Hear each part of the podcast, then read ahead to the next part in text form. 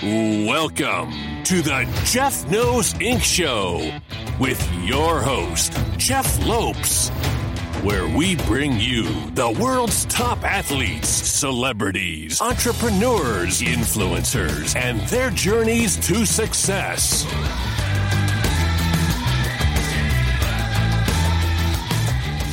Hey everyone, I just wanted to jump on quickly to talk about one of our sponsors. Have you ever thought of starting your own business, creating a brand, or even sharing your wealth of knowledge to the rest of the world? Using your years of experience to create something for yourself? Being an entrepreneur for over 27 years, I know taking the first step is always the most difficult. Hover wants to help you take that first step in getting your ideas off the ground. Do you have a business you've been always wanting to take online? First step is always finding your domain. Hover makes it super simple with a clear and straightforward user experience, easy to use tools, and truly amazing support from their incredible team. Trust me, it's never too late to start. Getting online has helped thousands of people around the world reach new heights with their business. In addition to simple.com, you can get extensions like .shop, .tech, .art with over 400 plus more to choose from. You'll be able to find the perfect domain name for your business, one that's memorable, relevant, and boosts your brand to new levels. Hover makes this experience so simple. You can buy a domain, set up a custom email box, and even point your website in just a few clicks. And if you ever run into trouble, help is just a phone call or easy chat away. It's secure, it's simple, and reliable. Hover is a trusted and popular choice among millions of people launching any kind of brand or business around the globe. If you're ready to get your idea off the ground with the perfect domain, head to hover.com forward slash Jeff. That's H O V E R dot com forward slash J E F F to get 10% off your first order just by using coupon code Jeff. That's J E F F at checkout.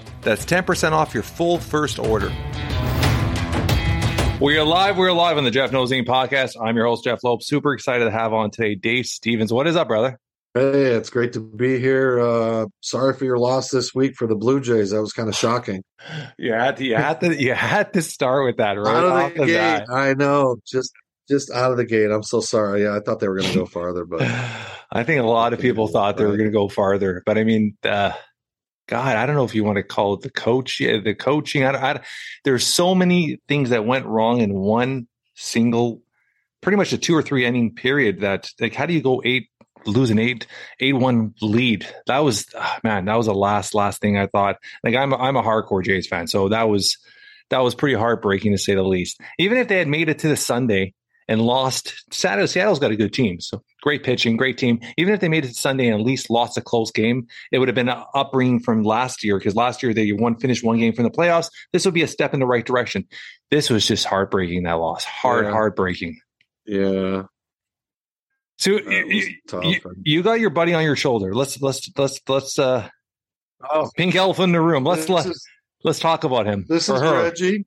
Reggie Reggie's a bearded dragon. I rescued him a little over a month ago, and he's really a cool little dude. I didn't plan to have him, um, but he's just uh, very friendly, affectionate, which you don't think the li- lizard world can do that. And uh, he just kind of chills and hangs out, and we. It, it's better than talking to myself because uh, when my boys aren't here, I, I send I tend to talk to myself. So he listens. He doesn't talk back much. He puffs up when he gets a little angry, but uh, it's all good. So uh, he, he's going to chill with me here if you don't mind. Uh, I, I love it. I love it. I love it. I love it. Love it. Love it. So let's let's let's rewind it. Let's rewind it to Dave as a child growing up. How did baseball get into your life? When did it all start? And let's let's talk about that because I'm a big baseball guy, and I think that's a huge part of your life too. Let's talk about that. Well, let's let's get the uh I guess the you just said the elephant in the room, but uh for me, you know, I was born without legs and Yeah. most people would look at that as a handicap. Um and I looked at it as a way to escape. You know, I was adopted, so strike 1 right at birth I'm put up for adoption, strike 2 born without legs.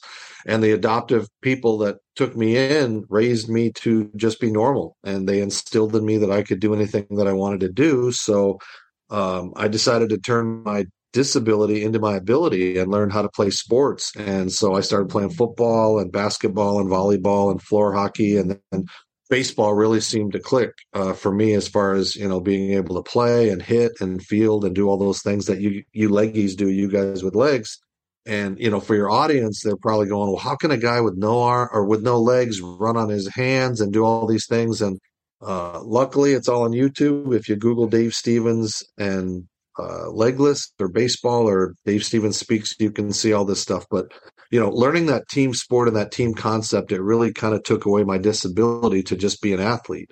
And baseball, just the love for the game, uh, the chess match that goes on from the first inning to the ninth inning, uh, it, it it's just been great, and it's helped propel me to do some amazing things. You know, playing in high school, and then uh, I played for a year in college uh, and then uh, had an opportunity to try out for the Twins and the Reds. I had an Olympic tryout in Arizona where I was in the same outfield with Barry Bonds and Oddibe McDowell. And uh, then, you know, in '96, I got an opportunity to play for the St. Paul Saints in Minnesota. They're now the AAA team for the Twins. Um, at the time, they were independent league, yeah. and I walked in into the dugout, and here was uh, uh, JT Brew and Jack Morris and Darryl Strawberry and all these ex big leaguers that were trying to get back to the show. And here's this dude with no legs trying to play baseball. And as Darryl said, it took the pressure off of him because all the media was covering me and they could just kind of leave him alone. So uh, it, has been a great journey uh, as far as baseball. And now I put on baseball camps for disabled kids around the country. And uh, I'm a spokesperson and I know I'm not gonna but i i put uh, i work for a company called pro stance which is baseball equipment they're foot plates that you put down on the ground and it teaches kids to hit and they're like well you know a little bit about hitting and we don't care that you don't have legs so they've got a legless spokesperson pitching baseball products so i've lived a blessed life you know um, I played college football. I tried out for the Dallas Cowboys, but I settled on a 20 year career at ESPN. I've been in TV. Now I'm a professor. So uh, to make a really long, long story short, yeah, baseball was good to me. Very, very good. So going into that camp, when you went into that camp, the independent league at that point with Strawberry and stuff like that, mm-hmm. were first off, did you how did that did you play that season? Did you were you there to the tryouts? Yeah, I, I I no, I, I, I played on the team. I was them with them for three weeks. I started a game at second base. Um, I came off the bench a couple of times as a defensive replacement, if you can imagine that. And then in Madison, Wisconsin, uh, Darryl Strawberry hit three home runs against Madison, against the Madison Black Wolves. And before that fourth at bat, he turns to me and he says, "Go hit for me." And I hear on the PA system now batting for Darryl Strawberry, Dave Stevens, and I'm looking around. I'm like, "That's me." And so I got to go and pinch hit for Darryl Strawberry. He could have hit a fourth home run, but that's the kind of guy he was. He's like, I've had a good day.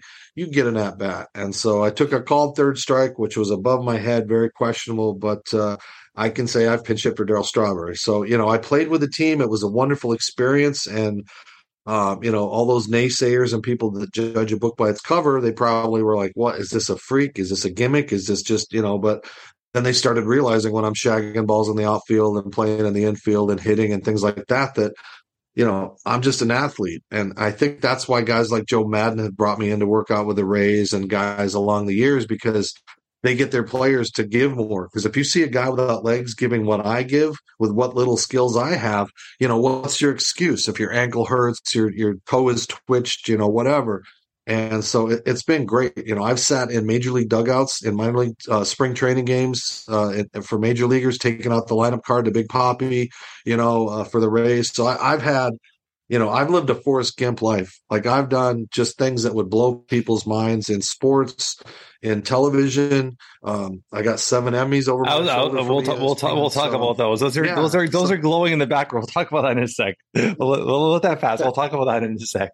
So, when you're okay, growing up, baseball. Who was your biggest inspiration? Who, who was there a coach? Was there somebody that just touched you in a way where it's like, you know what, this is this is one of the reasons why I kept going. This is one of the reasons why I kept moving forward. Like, is there a coach or somebody that that really stands out in, in your in your past?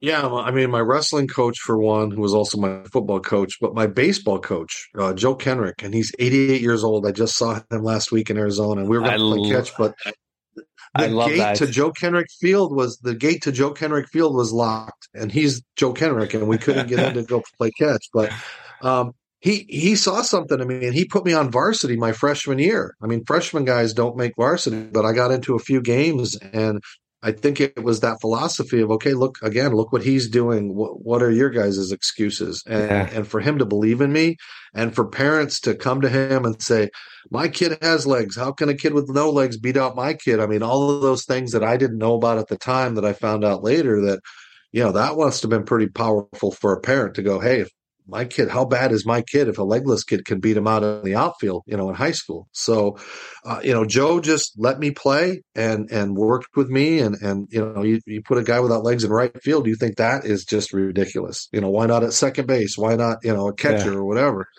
Um, but he saw something and he instilled in that, and it gave me the confidence to play other sports um, you know, get a chip on my shoulder because again, everybody's staring at me every moment of my life, and I have to, you know, I got to give them a show. So it's one of those things where sports has allowed people to stare at me with either admiration and awe or just taking your breath away. But I think it also gives people a sense that, hey, man, I judged a book by its cover. And if, if he can do that with without legs, there must be gifts in other people that we don't see inside, you know. So I, I've been trying to do that for my entire life is to just show people the difference between sympathy and empathy, you know, to not feel sorry for me, to get to know me and realize that people with disabilities are the largest minority in the world. We make up 20% of the population, but we have the smallest voice. So when you get a guy like myself or a Jim Abbott or a Shaquem Griffin who played with one hand in the NFL uh, all these guys that have overcome so much to get so far, you realize, hey, if I've got that inside, how do I pull that out? How do I get the most so I'm not, you know, bitching and complaining when I see others that have it worse? Because I'm the same way. I look at others and I'm like, I'm lucky. I can see, I can walk, I can play with my sons baseball. You know, they're pers- 18, pers- 16, pers- 14. Perspective, perspective. Yeah, yeah, yeah. So I love that. How, how, how many, how many, uh, how many boys you say you had? You have three?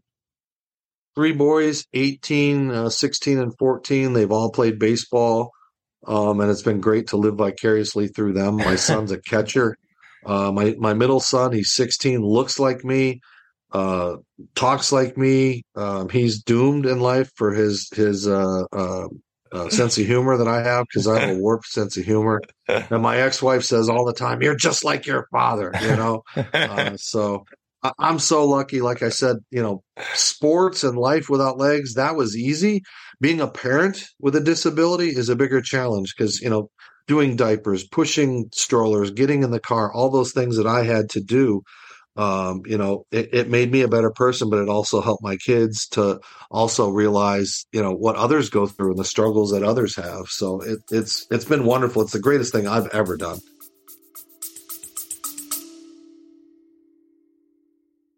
Hey, quick question for you. Are you someone who wants to be fit, healthy, and happy? And what if I told you you could get your dream body by simply just listening to a podcast? I'm Josh. And I'm KG, and we're the hosts of the Fit, Healthy, and Happy podcast. Listen, we get it. Fitness isn't easy. Carbs, no carbs. Just stop, okay? It doesn't have to be that complicated. And that's why we made this podcast. We get straight to the facts so you can become your best you. So the way to check us out is click the link in the show notes or search Fit, Healthy, and Happy podcast on any of the major podcast platforms. We'll see you soon. Yeah fatherhood. I mean I, I i'm i'm anybody knows me like i've been an entrepreneur for 27 years and and fatherhood is like i wrote a book called entrepreneurial dad. Like fatherhood is a huge part of what i do and and and I, I appreciate what you're saying there because my son and i'll give you a quick like two little second i talk about all the time little cold note on my son. My son was born with cp cerebral palsy and he went from possible wheelchair to braces to AFOs to running, and now and he's a baseball player. He's a little lefty. He's four, he's 105 pounds, soaking wet lefty. And if you see my my page, uh, he just he just hit 66 miles an hour the other day as a six as a 105 soaking wet lefty, and he was not supposed to be a lefty. He's actually naturally a right-handed, but with the brain damage at birth, his right side of his body, which is now with all the physiotherapy and the exercise, has leveled it out. But he learned how to do everything with his left hand as a kid. So he's learned how to throw and he's obsessed with baseball. And um, so baseball is a huge part of our our family as well, right? Seeing doing everything with him and all that. So I love that.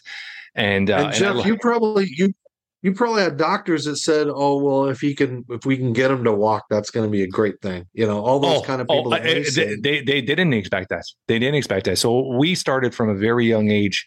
Um, we got him back home at four months old, and at four months old, uh, Dave, I, I I started an obsession. This obsession where I wanted to make sure I give him every single inch of opportunity because my biggest fear was to turn six years old and look at my son and think the time's passed and I didn't give him the opportunity. So I did everything I possibly could from every type of light therapy to massage therapy to exercise. He's 14, he's my workout partner. We go to the gym every day together. And it was it was a situation where when he when he got out of his our goal, we set a goal from like five years old. At 12 years old, he would be out of his braces. So he started braces at just turned before five. And every doctor's like, no, he'll be in braces at least till he's 20. And by his 12th birthday, out of his braces, day before his 13th birthday, we ran the first marathon together. So it's been this incredible journey, right? So, and and it's just perspective, right? Like exactly you said. If you're if you were to sit back and and and it was it's so crazy because me and my wife and I love her to death, and I've been married for 19 years, polar opposite. She she's like trust the medical system, follow them. And I'm like, screw them. I don't, I, I, I would cancel appointments, do my own shit with them, do my own stretching with them. And, and, and, and I, and I would do every type of research I possibly could, or every type of person I possibly could that I would give even a slight chance to get a little half a percent better. I would, I would reach out to those people. And so I'm a strong believer that uh, your mind's very powerful. And, and if you have the passion, the purpose, I mean, things things could change, right?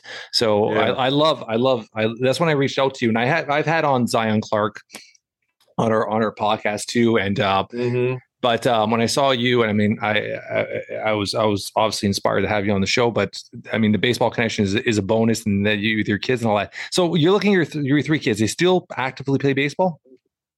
Yeah, my uh, my my 18 year old played on a summer league team with my 16 year old, and now we're playing fall ball where my 16 year old and my 14 year old are on the same team. So it's really there's nothing like that when you see your sons hitting back to back or making a play to each other or something like that. Like I I those are even more greater moments than you know pinch hitting for Darryl Strawberry and stuff like that. Yeah. And you know, I mean, the, yeah. the little victories that you've had, Jeff, with your yeah. son. Yeah. I mean, those are World Series moments for you oh, as a dad. Hundred percent, hundred percent. So when you look at your boys, is there any? uh uh, is there a hope for college ball? Like where where where's their mindset with playing? How far do they want to take it?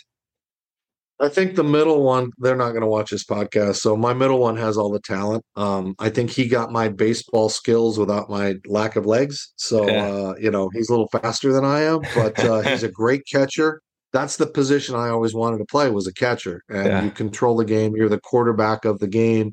Um, and and so it's been great to see him get overused over the years because he's the great catcher. And so he's catching bullpen sessions and practice and everything. But uh, you know, I, I think, you know, I don't know if he's my retirement, but I think he's got the ability to at least play some college ball somewhere. Yeah. And, uh, you know, conti- continue that because like I said, it's, it's once, once your, your game is over and you're past, I keep trying to, you know, get back and play. I played in a softball game in, uh, uh, the Rangers Stadium this year, a celebrity softball game, and to just play before ten thousand fans again and feel that that just the that adrenaline, amazing. Yeah, you know, it's it's one of those things that I'm 56. I'll be 57 next year. I'm supposed to go to Ireland and play football with an American uh, football team, so I may do that. You know, uh, uh, well, I'll get back to you if I'm going to be able to put on the pads and the helmet and everything. But uh, you know, I'm I can't continue to do this on my arms, but I'm I'm going to continue to try to inspire and motivate. And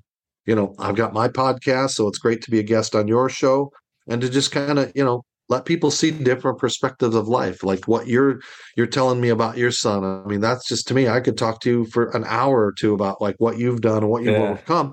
You've overcome more than I have. You know, I just did it by myself. You have become a coach, doctor, therapist, yeah. uh, you know, trainer you know all these things that you weren't prepared for as a parent which to me is is even more love because of what you've done. Yeah yeah. You know what's crazy is is i've i'm asked this yeah, i've been a guest on about 120 120 podcasts last year and a half myself. And and and i get this asked all the time like like a lot of people say oh your your your son's so lucky to have because i'm I, am i am a hustler. I've been a hustler my whole life.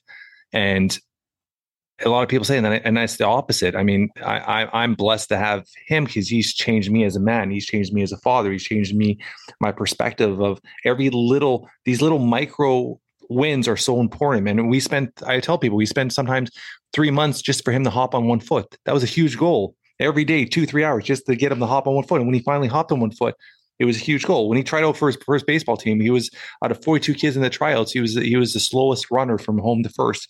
He obsessed and, and everything to his, his mindset. He obsessed with it so much. The next trials, the next year, he became the third fastest on the team. And it's just that that mindset, that that drive, right? It just inspires me every day, right? So I love it. I love it. Um, let's talk about TV. Let's talk about those shiny things behind you. Like, how did that all start? Mm-hmm. I mean, I guess the natural progression of um, it's it, there's a difference from playing a sport, but being able to get in front of the camera, being comfortable, being able to relate to people, talk to people. How did how did that all come about? How did that all start for you? I mean, it, it was uh, it's amazing. You know, I was on a TV show called That's Incredible back in the day. I remember that show. 15. Yeah, they yeah. came to Arizona and they did a huge thing. So I, I got you know this whole celebrity thing going, yeah. and they asked me on the show what I wanted to do, and I said the two things I wanted to do was play professional baseball and replace Howard Cosell and work in television. and so I knew at that young age, you know, I knew realistically I wasn't going to play for the Yankees. Yeah. Um, but I could go as far as I could, and then I could work in TV. And so I just worked hard. Got a job in Minnesota while I was in college at Augsburg University playing football, and worked local TV, covered the Twins in the 87 and 91 World Series. Beautiful. Uh, you know, and I think we threw in a Blue Jays one in between there with uh, Joe Carter or something. 95, was that it? Um, 92? So, 92? Um, yeah, 92. There we go. Um, so, um, you know, I just, I had this great rapport with, with, with the players. Um, I was on artificial legs and crutches at the time when I was working and stuff, but I would do interviews and then ESPN would pay for my interviews. They'd say, "Hey, get, get Kirby Puckett or Kent Hrbek or Gaetti or some Vikings or uh, something." Um, Minnesota North Stars at the time, and and they would pay me two hundred fifty bucks to do interviews. And then they said, "You did so good. Would you like to work for us?" So I wanted to be on air, but ESPN said we want you behind the scenes. So I ended up going uh, to Bristol and worked there for twenty years. I've got these beautiful uh, uh little statues, really heavy um, but you know, they don't say we give this to you because you don't have legs in your handicap. It says because of your work on baseball tonight or whatever. So I'm really proud that, you know, and and you can you can sympathize with this. These participation trophies we get for just playing little league and stuff like that. You know, life is about wins and losses, and I think the younger that we, that we teach that, there's failures and victories, and you reward the victories and you learn from the failures, and that's life. That's baseball. Um, it's life. It's not even baseball. It's life. Yeah. I, I, talk. I talk about this all the time, Dave. I mean, I'm I'm I'm a advocate on removing participation ribbons from from events. I, I from day one with both my kids. My daughter's 16, a super super athlete. Um, she did dance from four to 16. Now she's doing um, competitive track, and I've always had that mindset where you got to win. You got you instill that winning mindset from a very young age. That participation mindset is is once you get in the real world, none of that's going to help you at all. So I love that you're saying that. So what hey, you, even Canada realized it. The hockey got rid of ties, right? Because yeah. I mean, it's like, why are you play a game and end up tying? I don't understand it in soccer. Uh, football, they really need to change in the NFL. Um, you know, and and so yeah, because life is wins and losses. It, you don't have victories every day, and we learn from those failures. I failed so much. You know, I had to learn to crawl before I could learn to crawl. You know, I had to yeah. do things differently and there was no how to play sports for dummies without legs you know? So it's like those failures ended up being part of my key successes and i'm sure like with you and your son it's the same thing like hours and hours of training to run just to be third and it's like the feeling of that has got to be one of the greatest things. Those victories for all the losses really they they overpower it. Yeah yeah. So when you're you're saying behind the scenes what what was your task? What were your jobs behind the scenes I ran the assignment desk uh, for SportsCenter. My job was to get the reporters and cameras and satellite trucks in those days when you couldn't just put up a cell phone and be live. It's like yeah. you bring in the big trucks, you hire three or four cameras. We're doing, you know, 13 or 14 football games on a Sunday or Brett Favre retires for a fifth time or, you know, all the things that, that we were covered, uh, you know, the good and the bad, the Kobe Bryant situations, uh, you know, all these things that happen over the years. Uh, you never knew what you were in for. Uh, one day you could cover a great story about you know a, a, high school kid you know getting picked to go to Notre Dame, and the next day you're covering a Boston bombing. So I mean, it was one of those things where. So you, you so you did you did cover the Boston bombing? Yeah, I was I was the guy that kind of broke uh, the news coverage because ESPN went live as fast as they could, and so I had to get places in Boston and deal with it. Like we found out about it, you know, as it literally as it happened because we were covering the marathon. So we, you know, we just like 9-11 when we had to get brought into that coverage and help out ABC and things like that. So um, it, has been a great run. I've been in TV for almost 40 years. Um, I run a program at Quinnipiac University called Ability Media, where I teach uh, people with disabilities how to be on TV, how to do stories, how to do content. And, uh, we, you know, it's been great. I took a bunch of kids to the Super Bowl last year. I'm hoping to to do the same thing this year and just continue to try to you know let people learn from this old fat legless guy that you know you can do anything in life that you want to do. Dave when you throughout the years you've obviously inspired you've touched a lot of people through whether it's through your work your media or just in generally your charity event or charities you're, you're assisting to. How many times or uh, give me a, a moment that somebody that you've helped or assisted or motivated or given that inch of hope have reached back to you years later to, to reach out to you. Do you have that on a regular basis? I get it all the time, and I, I feel bad because I don't remember these people, or they, you know, obviously I have a face that people remember, but um, it's just been over the years. And like when I went back to Arizona, and people were telling me, I watched you play sports, and you inspired me, and you taught me to teach people, you know, not to judge based on looks, and uh, you know, the celebrities and the athletes. A guy like Chris Long saying, you know, we opened up our locker room to you for the Eagles because we trusted you and we saw how hard you worked to climb over pads and stuff on your hands. And and when you get professional athletes that you know uh, become friends with you, like uh, JB Smoove, the comedian, he you know met him at the Super Bowl and we did our shtick and now we're friends. And uh, Leigh Steinberg taking me under his wing and and giving me an award last year for humanitarian at the Super Bowl. And we text and we talk, and it's just like you don't, you know, people are are just the same. I mean, Leigh Leigh Steinberg compared to Jeff Lopes is you're the same person to me. It doesn't matter that he's to his agent and Mahomes' agent, but to develop those organic friendships where you're not using them because I, I need you as my representative or I want you to get me tickets to a game or something like that. Um, it, it's just it's very humbling for me because I'm not a hero. I'm not a role model. I'm just a guy that didn't want to take no for an answer. And so I, but that, I but that, but that, but that is a hero. I mean, as much as you might not realize it, that in, that inspires so many people, and there's different levels of being a hero, right? I mean, you, classify yourself as not a hero, but I mean, if even if you inspire or touch one person in your lifetime, that's a huge difference for somebody else. That impact is that domino effect. Will that person impact another person? That domino effect, you'll never see how much how much your work has done, which I, I love, right? And you're being humble about it, which, and you could tell you're very sincere about that, which I love that you keep repeating that. When I love that. So when when you're at that point, when okay, so you're on TV now, you're you're you're at that stage do, was there a point where you're being pulled by too many people because obviously you got to a certain level with being an athlete, be on TV, where it's like, okay, you know, I need time for myself. This is like, it feels like everybody wants a part of me because of what I've accomplished with my disability. Is is there a part that you say no, it's too much?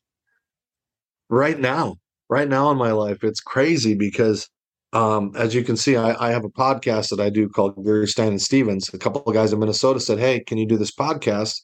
And instead of it being just talking heads, I get celebrities and stars from my life to come on and do things. We just taped one uh, with Ole the goalie. Olaf Kolzig was our guest last night, yeah, and we'll, yeah. we'll, air that this week. Yeah. And um, you know, and and I got ESPN people and and all these people, and now you know we've got sponsors i won't say the name and and i have to do commercials for you know um, products and things like that for yeah, things that we do. hair from you know so um, it, it's and then you got to do more commercials and you got to do so many hits in a show and then yeah. and and the worst the worst part and the best part jeff is now i have charities coming after me up the butt. Can yeah. you help us with the easter seals? Can you help us appear at this thing? And and they can't pay you and i'm a motivational speaker and that's how i make my money. Yeah. And my agent gets mad because i say yes to almost everybody because it's tough. If you yeah. can like you said make that impact and make that difference in one life it's like Ted Williams used to say, why don't you sit down and not get that 400, you know, hitting 400? You can sit out the rest of the, the season. And he goes, well, maybe somebody never saw me before and didn't see me play, and I need to give the best. So I love I'm that. pulled around in 8 million different directions and areas, and, and I'm trying to do the best I can. Um, this is actually my third podcast guest of the day that I've been on. It was one oh, of those wow. weird days. Yeah. Yeah. So um, it, it's, it's, it's, it's a blessing but it's also like you know I went to Arizona for two weeks, and rather than it just be vacation, I covered the Rams Cardinals game for the Disability Channel. I went to the Diamondbacks game for the Disability Channel. I put on a football camp with Luis Zendejas. I appeared at a function for charity for free, you know. So um, it's a good thing to have, but I really, if things that are starting to happen in the background there's rumors of a movie deal that could be going on about my life that I can't, you know. Yeah, yeah. I'm i was, I was, like, we're gonna, we were, we were gonna go into that. That was actually one of the questions yeah. I was gonna ask you if you had a documentary of. I mean, obviously you saw with Zion Clark that documentary how how it, impacted his life at such a young age, right? Yeah. And and obviously yeah. with your story, I mean, you've lived a lot longer, you've seen a lot more, you've accomplished a lot more. So that that was one thing I was gonna ask you is uh so there is something in the works. Well, yeah, I mean it's it was up before seven studios. I think it's down to two, and they're like trying to figure out, okay, is it a uh, a docudrama, and do we also do a documentary along with it, and is it worth uh, doing a TV series like a Wonder Years for Gimps? You know, like and, and because my life has so many phases. Yeah, we're trying to figure out which one. You know, do you do you do like that Kevin Costner movie where he's pitching a perfect game and he flashes back like because like I said, my entire life is far from over now, but the things that I've done along the way, um, it, it's going to be tough to put into to one thing. Um, and we, you know, we want to get a book going and and all these kind of things. Um, and you know, you talked about Zion, and I've had the privilege to meet him. Um, played in a football game with him at the Super Bowl, a flag football game, and I tried to mentor him you want to talk to these kids, but some of these young guys think they know it all and that they have that chip on their shoulder. And yeah, you know, I've told them take it easy on your arms, and you know, maybe you know, flipping around is is you know is a gimmick, but what what are you doing to you know what are you going to tangibly leave people with? Like, what do I do now when I speak? It's like I want them to take away a piece of me in a good way. Like, okay, tomorrow I'm going to get up. I'm going to set those goals. I'm going to, you know, Dave wakes up with no legs every day. What's my excuse? You know, yeah. so it's like I want people to see that. And when you see these young people, you know, because of social media, they're instantly a hero and a god, and everybody you know wants to see them doing crazy, silly things. And it's just like, well, that's going to be cool for five or six years, but where are you going to be in five or ten years? What's that message going to be when you're, you know, I've had three rotator cuff surgeries on these shoulders. I've torn this one a fourth time. I can barely throw a, a baseball, you know, thirty feet. Um, but I'm not going to stop, you know, and that's the thing. It's like when you you just show off and do things and stuff for a while. So, they so, look at me and yeah, I, you know, yeah. I mean, social media, like, well, is, social media is a positive thing to be a bit, uh, as you're saying, it could be a very negative thing, right? Because it's that instant gratification. Yeah, and I'm doing stuff that blows people's minds, and nobody sees my stuff.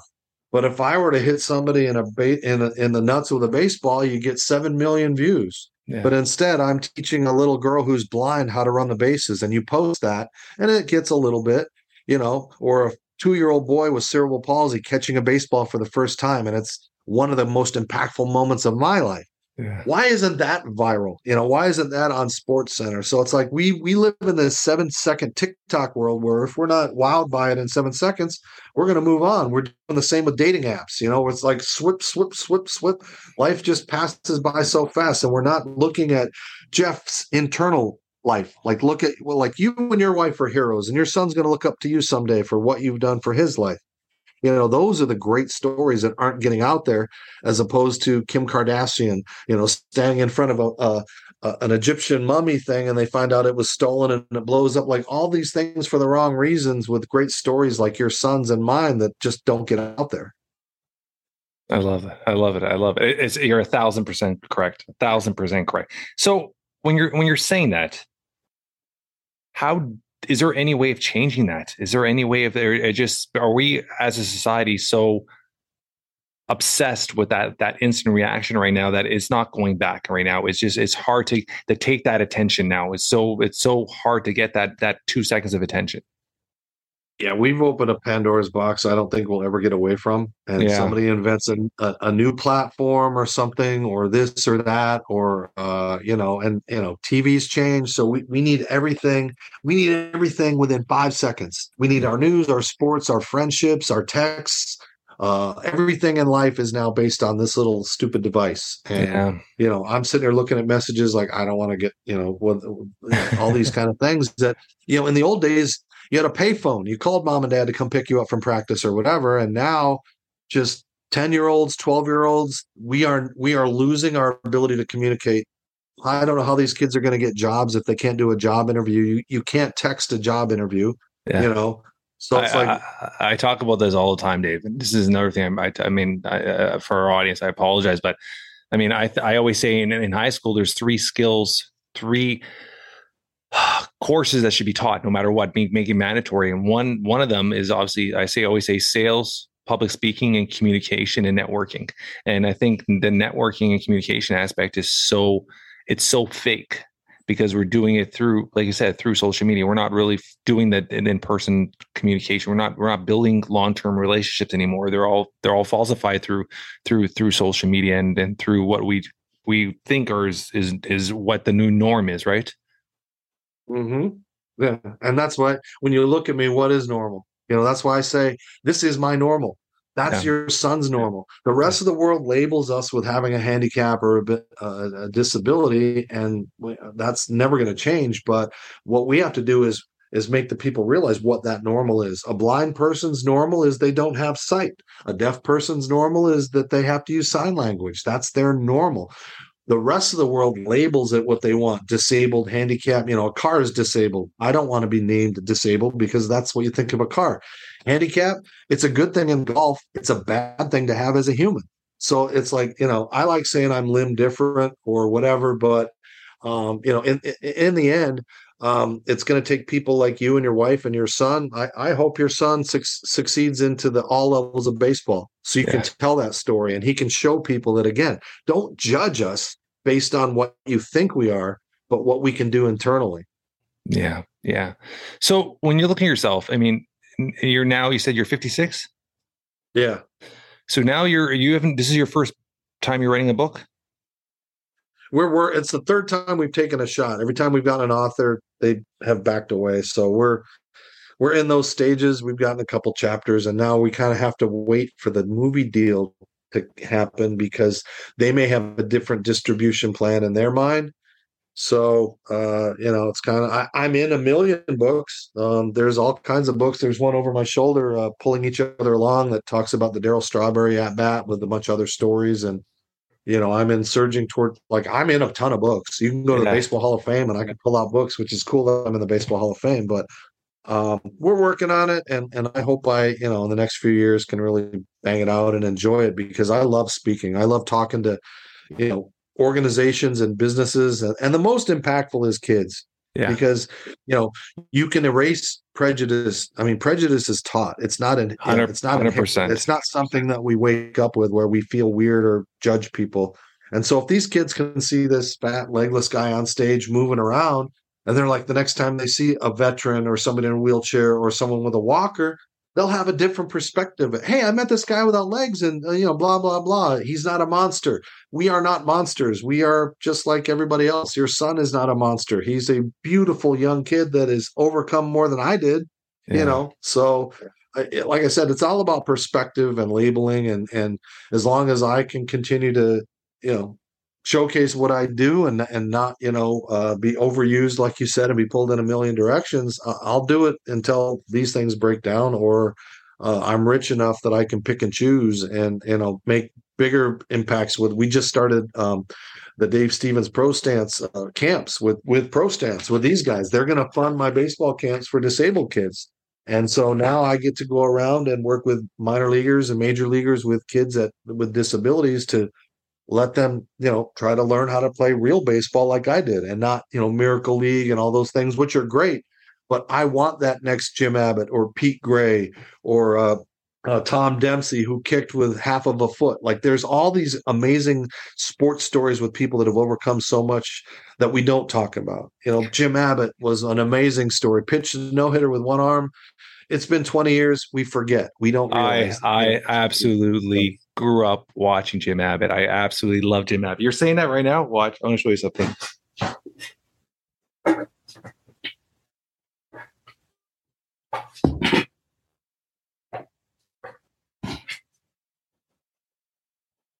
Oh wow, Jim Abbott's rookie card.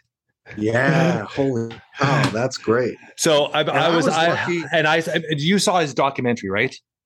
Yeah, and and I and and and you know we've had the chance to connect. We've never met over the years, but he knows of me. I knew him. And if you ever want to see a great, uh, it was when I was learning how to do Zoom and do things during the beginning of the pandemic. There's a great Jim Abbott, Dave Stevens interview, and you'll get a look and insight of Jim Abbott that you've never seen because I ask questions from our perspective and not on the outside. yeah, And he sent me an email after that saying, This was the best interview I've ever done. And no one ever saw it. You can it's on my YouTube page, but I'll it really out. is like he talks about stuff. We talk about what it's like to be stared at and overcoming things and you know, all those things that most interviewers would be afraid to ask because they don't have that perspective. And I just, you know, that dude, we need to get some sort of I would love to see some sort of exhibit in the Hall of Fame. I, for those of us have who've I've, overcome, I've you know? talked about that a few times You already. got yeah, You've got Pete Gray who Pete Gray who played in the 40s with one arm. You've got Mordecai Three Finger Brown. yeah, Uh, you've got uh, Curtis Pride who played being deaf. You know, Yeah. you've got all of these players that we don't know about those stories. You got Dave Stevens who played with no legs. You got uh, Dave Clark who pitched on crutches with polio, who I do uh, baseball camps with with Disability Dream and Do. So, you know. I love that ba- the Hall of Fame continues to change, but this is one of those where they can embrace it and really show some diversity out there because that that word diversity has really changed. It it kind of doesn't cover the world Yeah. of handicapped and disabled. Yeah. It's kind of moved to uh, ethnicity or a color, and now we're left out again. You Yeah. know, we don't get jobs, we don't get opportunities because we're just kind of just you know we thought of oh let's feel sorry for them let's give them government money let's you know let's and it's like no man i i've worked my entire life and i'm going to keep working and i'm not going to you know take handouts or anything like that until i'm too old you just plop me on a roomba and fly me around the room on some big heavy industrial strength roomba you know Let, I have a, I have a couple questions. Growing up, your parents, what do they mean to you? Like when you look back and and how, ah, obviously they adopted you. Like give me give me an understanding of what they mean to you as your parents. they were everything to me. And, you know, he was a World War II veteran, and my mom was a housewife, and they'd taken a lot of kids in, but they were like a, they liked to take in kids before they got adopted. They were just this loving couple that, you know, took in the kids until they could be housed and stuff like that. And I think I was one of those. I don't know what they saw in me that made me so special. They said, let's raise him. Um, but they were there for me. They drove me 20 miles a day to practices. They would wash my dirty pants and uniforms every day. And we were poor. We moved 13 times. I went to five different schools. I lived in a one room house in the last four years of my life with really no bedroom because we didn't have money. But every day they would drive me to school and get me after practice and do all those kind of things. And then um, my mom got cancer and um, couldn't come to my things my senior year, and she died the day I left for college. And then my dad died a year and a half later from cancer, so I lost that support group. Uh, I turned to cocaine for about a year. Um, just dropped out of school. Really, you know, uh, it's not a proud time of my life, um, but was able to overcome it um, and get my scholarship back and go back to Minnesota. And I've been, uh, you know, drug free since uh, December of '86. And so I've had all of the perspectives when people talk about being an addict and overcoming this. And sometimes I don't have a lot of empathy for the addicts because if you don't want help and you don't want to get treatment, you're just not going to get better. You can do, you can go to rehab, you can do whatever, but if you don't have the support group and the people and stuff like that, you're doomed. So, so I, I see it. I know it. I've lived it. I've been to the highest of highs. I've been to the lowest of lows. And my parents, you know, since they've been dead for you know so many years my coaches took over as my inspiration. And like i said i stayed with my wrestling coach while i was in arizona. I saw my baseball coach who's 88 i saw you know all these people in arizona that made me where i am. And i still when i talk about it and i travel around and i i travel and talk about it, i talk about i'm from wickenburg arizona. And uh, i'm proud to say i'm a wrangler. And i show off uh, you know this this old helmet. And uh to your point, I'm coming out. I believe I'm coming out of retirement next year to go play in Ireland football, uh, full pads in Ireland next year. So I'm gonna I'm gonna see if I can do it, and we'll see. And I'll keep you updated if I'm going to Ireland to play some football. But you know, I I like the people can see me they can judge me based on you know the videos and the things that you can see because I, I want people to realize that I'm not disabled, I'm not handicapped, I'm just Dave. And I want yeah. other people to realize, you know, that. The next yeah. time you see me, you say, Hey Dave, or whatever. Yeah. Um, just just show that respect, you know, that you know, J- Jeff and I have had this amazing conversation, and I hope your listeners take it away that you can change the world despite not having legs and have people see a different perspective of life and hopefully you know look at people differently and your listeners will hopefully look at people differently just from our conversation and i apologize if this is an ignorant question but is your your disability is it hereditary like were you fearful when you were having your firstborn like is that a, was that something that you guys went through to kind of conversation wise it's it's a great it's a great question because I didn't know. We we were told when I was born that I was suffered from a, a drug called thalidomide, which it was used in Canada and, and in the early '60s, but the math didn't work out. So all my life I thought I had this, and then I reconnected with my birth mother a few years ago and my birth father, um, which was not a Hollywood ending that you always dream about. Um, but you know, it wasn't anything that we thought of. So I'd had this whole narrative my entire life of saying I was a thalidomide baby and blah blah blah. But the math never it just never worked out. And the doctor said it's just a it's just a, a fluke. And so I'm I'm I'm called a, a, congenital amputee, even though nothing got cut off and uh, I'm very lucky that I have all the parts that I need as far as uh, parenting and all those things. We'll keep it G-rated. Yeah. Um, but uh, girls always that's one of the first questions girls want to ask, and it's just like you know whatever. Um, but uh, but you know, so I I was that a good pickup? Know, Is that a good pickup line when you're younger? Well, you know, when you say a part of your body drags the ground when you walk, it must be impressive to women. You know, like whoa, you know. Um, but uh, you know, like I said, I, I it was that you did take a sigh of relief when those babies pop out and they've got two arms and two legs and two eyes and everything, and ah, okay, cool. They don't look like me, um, but now they do look more like me. And my middle one, like I said, acts like me. So uh, I, I'm just blessed all around, Jeff, that that I've had a very normal life. In fact, a, life that most people would dream about. Dream having, of, yeah, you know? yeah. I was about yeah. to say that. What what if if you could just put fatherhood in, in, in a little bubble? What what does fatherhood mean to you? You look at your boys. Fatherhood has been it's been like a life do-over for the mistakes you made as as a child for your parents and what you would like to see people become and it has been it's been just life changing you know, yeah. I, I, people ask, "What's the greatest moment of your life?" Was it you know trying out for the Cowboys? Was it pinch hitting for Darryl Strawberry? It was like, no. On Christmas Eve, my first son was born, and that was the greatest thing Christmas, of my life. Christmas Eve, huh?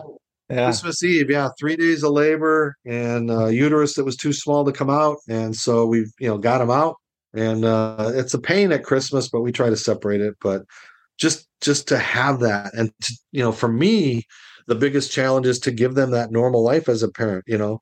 When i'm pushing a stroller in the beginning on artificial legs and two babies in a stroller and getting them into a car and getting them out and doing all those things of lifting and stuff you sort of need legs for but not wanting them to ever realize it was any different than any other kid.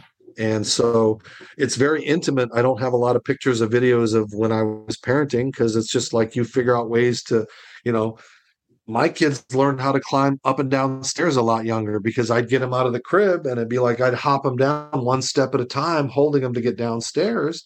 And then they figured out oh, I could crawl and I'll help out dad. So it helped their development a little better. And and and they would go and get things and bring me diapers and and stuff like that. so the, the little things that uh, you know you teach. And now I'm embarrassed that I have three of the most wonderful kids that have never gotten in trouble knock on wood yeah um, that have never you know it's like you hear all the horror stories of teenagers and drinking and all bad choices and my kids you know and it's not me it's my ex-wife is too we co-parent very yeah. well and I, and to to have this continuation of amazing young men you know my 18 year old's a sophomore in college at age 18 and the yeah. other one you know the, the third one is like he's overshadowed by all this greatness and you try to separate and give him more time and get him involved with things so it's an ongoing thing. And you know, Jeff, for you and your son, like it, it, it's those moments, you know, this year for baseball for him and getting those hits, and then and people don't even realize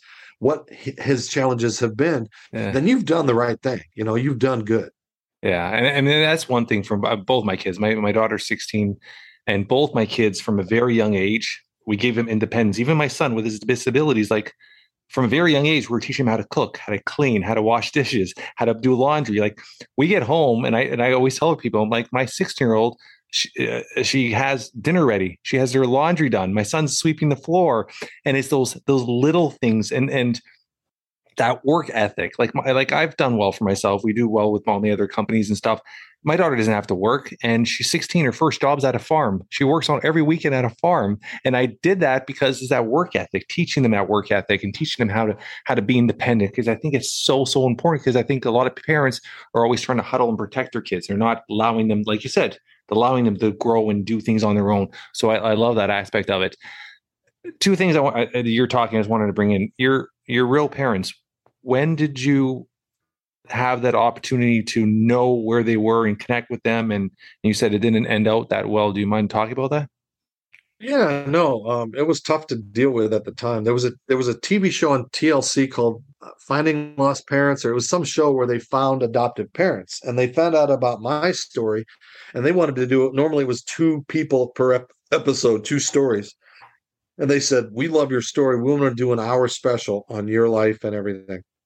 I was at the Super Bowl in Minnesota working in uh, uh, for four or five years when it was in Minnesota and they flew out, gave me a DNA test. That's how quickly they wanted to move on this. And by the time I got back from the Super Bowl, they said, "Hey, we've we've located your parents, but they don't want to do the show." And I'm like, "Oh man, that sucks because it really would have been helpful for my speaking career. I was really looking forward to that." But they said, "Your mom wants to talk to you. Here's your dad."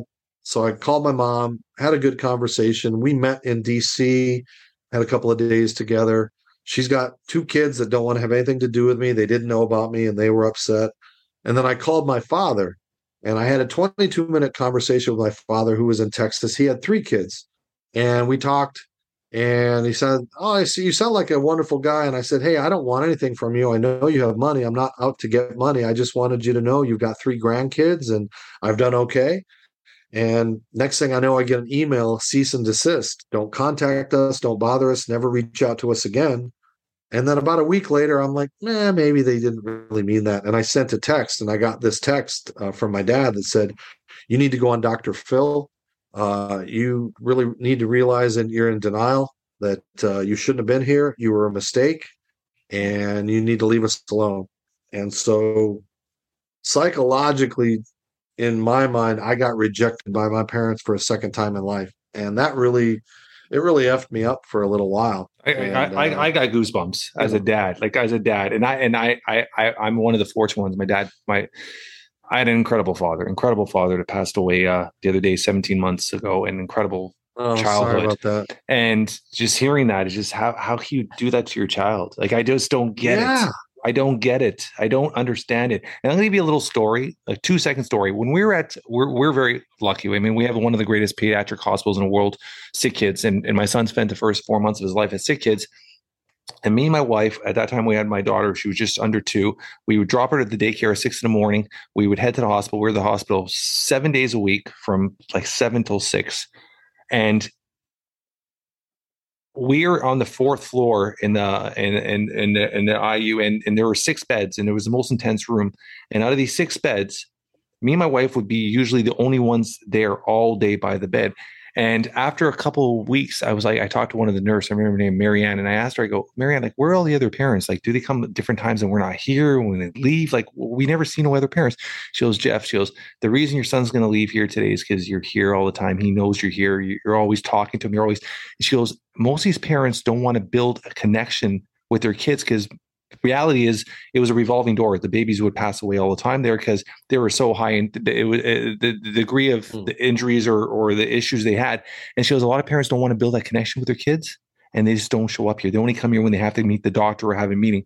And me and my wife looked at ourselves and we're like, "Are you fucking kidding me?" And and that was the reality. And hearing your story, it just it just is heartbreaking. And how could a parent do that? It just doesn't. It, I just can't understand it. Mm. Yeah, that's just too much. Way too much. So it's overwhelming sometimes to think that parents don't parent, you know, from start to finish.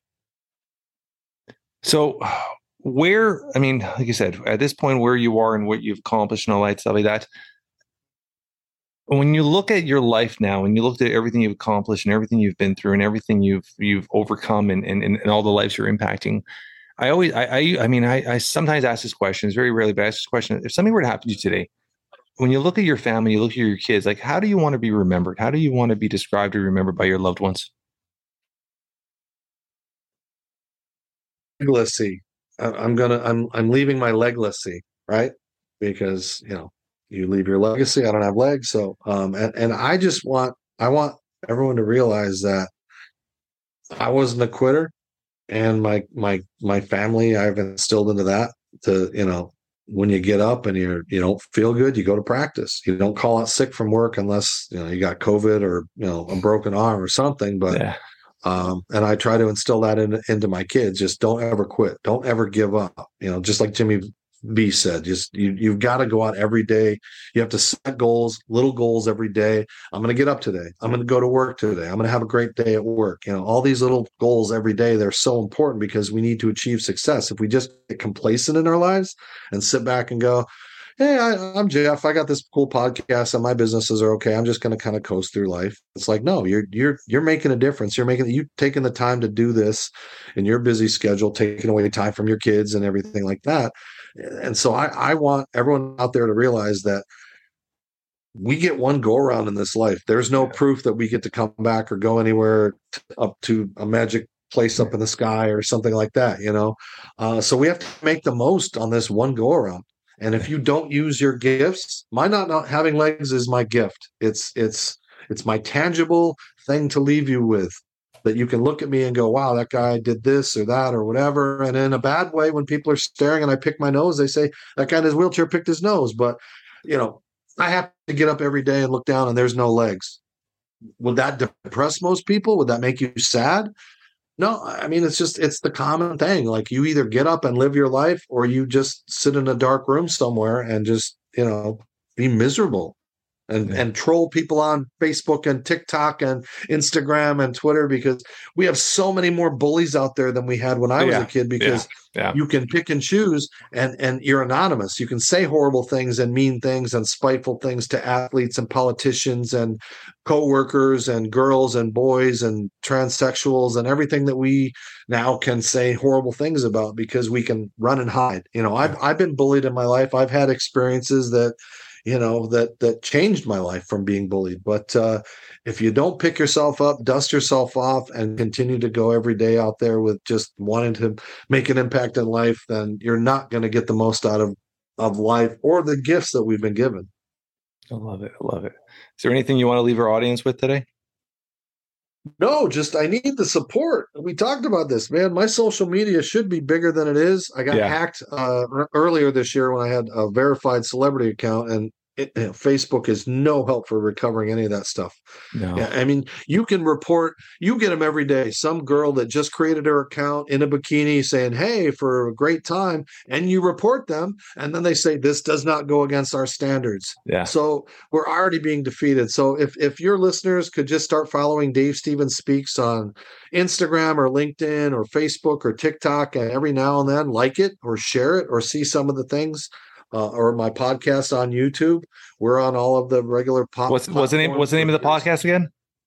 It's Geary Stein and Stevens. Yeah. Okay. Uh, it's a wonderful show. Although my friends say, why isn't Stevens the lead? Since I'm bringing all the good looks and the fun to the show, but uh, you know, we've had Linda Cohn, we've had uh, John Rocker was on recently, which you'd think that guy would, you know, have changed his ways, and he hasn't changed. Oh, he got on and I was trying to say, Hey man, can you apologize? Or, you know, or people see you as a racist. And he's like, I'm not a racist. My girlfriend is Asian and her parents just got off the boat. You know, and I'm like, you can't say that in this day and age, you know? Uh, and then he talked about um, he talked about how uh, MLB uh, the drug testers came to to spring training with the Braves, and he said, "I'm standing there with five future Hall of Famers, and MLB told us as long as you do the steroids early in the season, you're not going to get caught at the end of the season. Like, you know, he had all these things that, again, if I had followers, it would have blown up on social media, like John Rocker. And if you, if you looked at, he talked about he was at a Texas Rangers spring training game with five future Hall of Famers. So if you put A Rod, Yeah. Smoltz, Glavine, you know, you kind of get Yeah. a picture of what that era was like. You know, so like just follow Dave Stevens. we were we were t- we were talking about that. Like I I've I built a couple of friendships. Um, I mean, uh, do you remember player Shea Hillenbrand? Yeah, yeah. He's a good friend He's of in mine. Arizona selling real is. estate now, isn't he? Yeah, he's a good friend of mine. Actually, we're we're on the we're actually on the process of starting a, uh baseball podcast together. He's actually a good friend of mine, and uh, like I've had uh, Brett him on my show. Tell me he's come on my show. Oh yeah, Yeah. hundred percent. I'll get him on your show. I'll, I'll do the intro and she like Brad Brad Boone and stuff. So I built relationships with a lot of people over the years, and when you look at that air, I mean, and you and you pull out bonds and all these people. I'm I'm a strong believer that these these hitters were on steroids, but so were the pitchers. It was an even playing ground. That's why I I I, I had um. God, I can't think of his name. It was the actual the the doctor for um he was the actual doctor during the seven Tour de France's with Lance Armstrong. I can't even think of his name. It was Jeff something. He was on my podcast, and and I had an open conversation. I go, if, if everybody's on on the same level field, he was just better than everybody else. And so you you look at that stuff. Like I, I'm a strong believer. Like there's a lot of guys that are playing majors now. This this the way they their tests are so different. They they they have doctors that'll clean their systems out. So there's a ton of guys that are playing majors now. They're on. There's kids in OHL hockey and minor league hockey and single A, double A baseball that are on tons of stuff. I I, somebody's inventing the next thing too. Somebody's out there yes. doing the next clear thing that you can't find it. I've got a Barry Bonds story. Um, it was 1983, and I got invited to the Olympic tryouts in Arizona, the Western Region tryouts. So I got invited as a high schooler, senior, to go to this tryout. And so I get there, and there was a guy named Doug Henry who was a pitcher, Don Wakamatsu who was a catcher, Yeah. uh, Will Clark, Yeah, Will. then, uh, he, was, he, he had a great Yeah. career. Will Clark. Yeah. Barry Bonds and uh, McDowell were in the outfield group with me. Uh, Yeah. Was a future major leaguer, and Yeah. obviously Barry was Barry at Arizona State. So I was in right field, Oddibe was in center, and Barry was in left for our our drills where we were being evaluated. And in my day, I could run on my arms, and I made these back to back diving catches off of consecutive pitches. I, I did a diving one where I tumbled. Very next pitch, I ran to my left. Diving catch, tumbled. Oddibe's like, "Man, you're a hot dog, brother. I love you." And we became friends. So the next phase of our our um, evaluation was to go to the hitting part of the field at Arizona State. So we start walking, and I'm on my arms, walking on my arms, and Oddibe's like, "Hey, man, you want a piggyback ride?" I only weighed 100 pounds then, so I got on his back, and we're walking, and Barry Bonds is walking next to us, and he's like, "Oddibe." Put him down, man. Don't waste your time with him. He's not going to make the team. He ain't nothing out here. Put him down, man. Just put him down. Don't waste your time. And I'm like, I'm like shaking because they're teammates. And I'm like, hey, I don't want to become you, between you and your teammates, man. You can just put me down. And Oddibe just looked at me and he said, man, that's just Barry being Barry.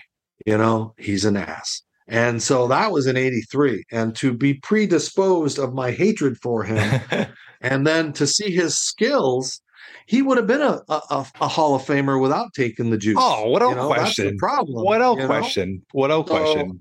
I've hated him. You know, I'll I'll write it in my book. I'm going to tell that story because Oddibe and the others can, you know, Yeah. Barry can do whatever Barry wants to do in his third person. But uh, you know, he'll remember it. I'll remember it. Oddibe will remember it, and uh, it's one of those things where you know who they are Yeah, well before you know you get to be around them. So yeah, yeah, yeah. I mean, there's so many. For Forrest Gump strikes once again, right?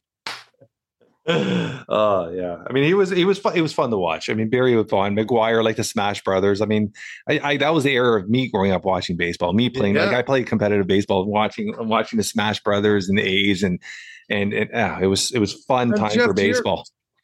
To your point, if everybody was doing it at that time, then just put him in the Hall of Fame. I, mean, the I'm a strong that, the- that I, I could argue about that all the time. Like I'm a strong believer. Even if you put a little has, asterisk beside their name, that's fine. But it, it, baseball so. I mean, that's the problem with with the writers and and, and the people that have the, the the essentially the vote is they're so old school, right? They're so so old school. There's a lot of guys. Pete Rose should be in there. Like, I'm there's sorry, no know. question. The great one of the great, if not the greatest, if one of the greatest hitters of all time.